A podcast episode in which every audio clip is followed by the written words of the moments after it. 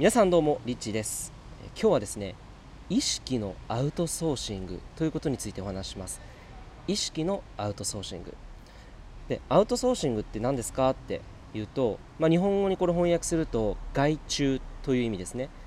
よくアウトソーシングする会社ですとかって聞くと思うんですけどもこれをですね意識のアウトソーシングということなので意識を外注する。意識をこう外に、えー、自分だけじゃない他のものに外注して分身させていくことによって、えー、自分のね意識を自分だけじゃない他のものと融合して、えー、共同創造シンクロを起こしながら自分の人生を進めていく、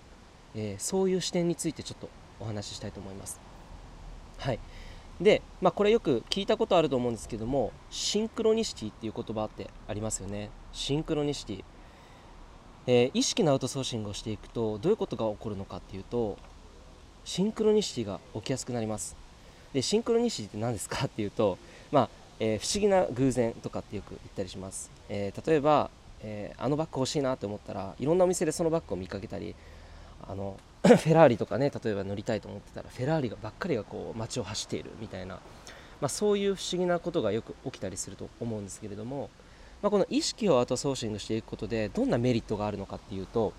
自分が本当にあの何かしたいって思った時にその例えばなんだろうな僕の場合で言うと、えー、新しい夢ができましたっていう話を、まあ、以前ちょっとしたことがあるんですけども、えー、20代のうちに宇宙に行きたいと。20代のうちに地球をこう地球の外から見たいなっていうふうに思ったんですね。新しいその夢ができた時にこれをもう外に任せようとこう他力でねもう意識をそこに向けたのでそこにセッティングしておくと自分の力じゃなくて他の何か自分以外の他力で情報とかねあの方法とかやり方とか具体的にどうすればいいのかっていうのを集めることができるっていうことなんです。で実際にそれをやった時に僕はあのその2日後にですね、まあ、ある方とお話をしていてで、もその方っていうのはあの有名なジェームス・スキナーっていうね、えー、自己啓発セミナー会では、えー、ものすごく有名で「えー、7つの習慣」というスティーブン・アルコビーの「7つの習慣」っていうかなりベストセラーがあるんですけども、え、それを日本に持ってきた張本人ジェームス・スキナーさんがいます。でその方が日本で活動していくにあたってえ、初めてですね日本に来てで日本でこの活動をやっていきますってなった時に初めてのアシスタントをやった女性がいましてで今回このロンドンあのポロのゲームとか見に行くのも実はその女性の方とも一緒に同行していましてでディナーの時に、えー、宇宙の話をしていたんですね。で当時彼女っていうのはまあ数もう今から多分十数年以上前になる2000年とかそのぐらいのもしくはもうちょっと前1998年とか、えー、2000年前後かな？日本2000年ちょっとその辺詳しくは分かんないんですけれども、えーまあ、彼女が初めてそのジェームス・キナさんを手伝っていた時に、まあ、かなり規格外なセミナーの内容を手伝っていたらしいんですね。でその話をディナーの時に聞いていてすごい面白かったのが宇宙に行って大気圏まで行くっていうそういうセミナーを作ったらしいんですよ。まあ、普通セミナーっていうとこうなんかあの白い壁でちょっとした広い空間にテーブルがあって椅子があってそこに座って講師の話を聞くみたいなのがセミナーっていうふうに言われていますけど、まあ、ちょっと規格外なそのセミナーを当時ジェームス・キナさんは考えてやっていたそうなんですね。でその話の時に出たその宇宙に行くっていう話ですよねこの話来た時にあ意識のアウトソーシングがあの起動してるって思ったんですねでちょっと詳しく話を聞いてみたんですけれども、えー、僕があの宇宙に行くって想像した時にあのかなりお金がかかるのかなと思っていたんですね、えー、よく巷で言われてるのは、まあ、2000万から3000万円ぐらい、まあ、宇宙旅行にはかかるって思ってたんですけども、まあ、実際にその彼女がやっていたのはどこからやっていたのかというとアメリカでもなくイギリスでもなくロシアから、えー、宇宙に行くっていうことをですね、えー、やっていたそうなんです。でロシアってね、まあ、その秘密兵器をこう開発したりとか宇宙宇宙系のことに関する研究だったりとか、えそういったものっていうのがかなり進んでいてでまあその実際にじゃあいくらぐらいでこう地球の外に出られるんですか？って聞いたら200数十万でいけると。まあ300万円以下で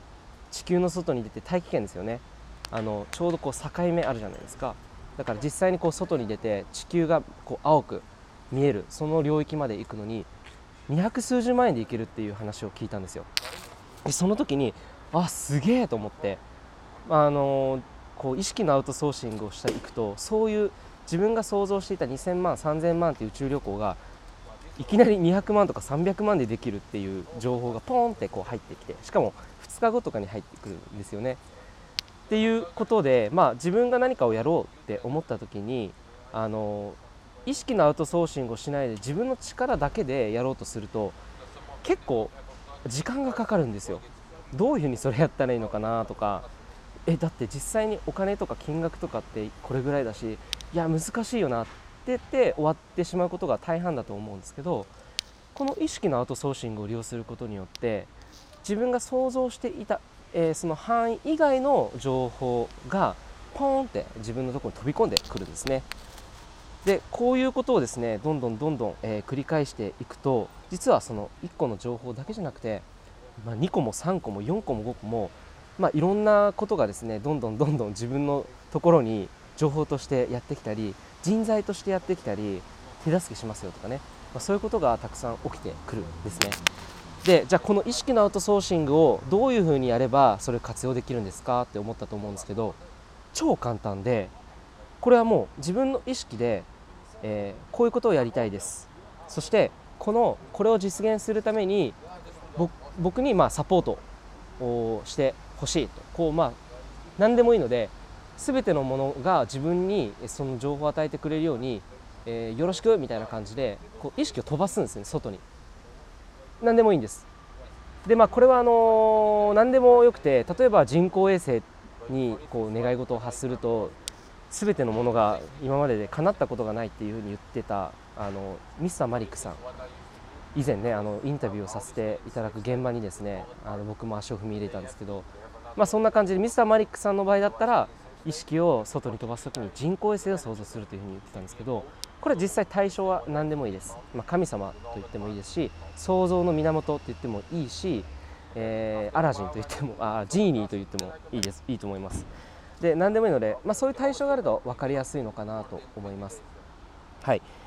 でまあ自分のやりたいことをこれを叶えたいっていう時にですね、えー、これは使うことができます、えー、ぜひですねこの意識のアウトソーシングっていうものをですね自分の人生に取り入れてみてください、え、そうすると不思議とですねいろんなことが立て続けに GO だよ GO サインだよみたいなね、えー、絶対叶うようなね流れっていうのが自然と周りから自分から努力してるじゃなくて周りからスーッとねこうやってくるんですよね。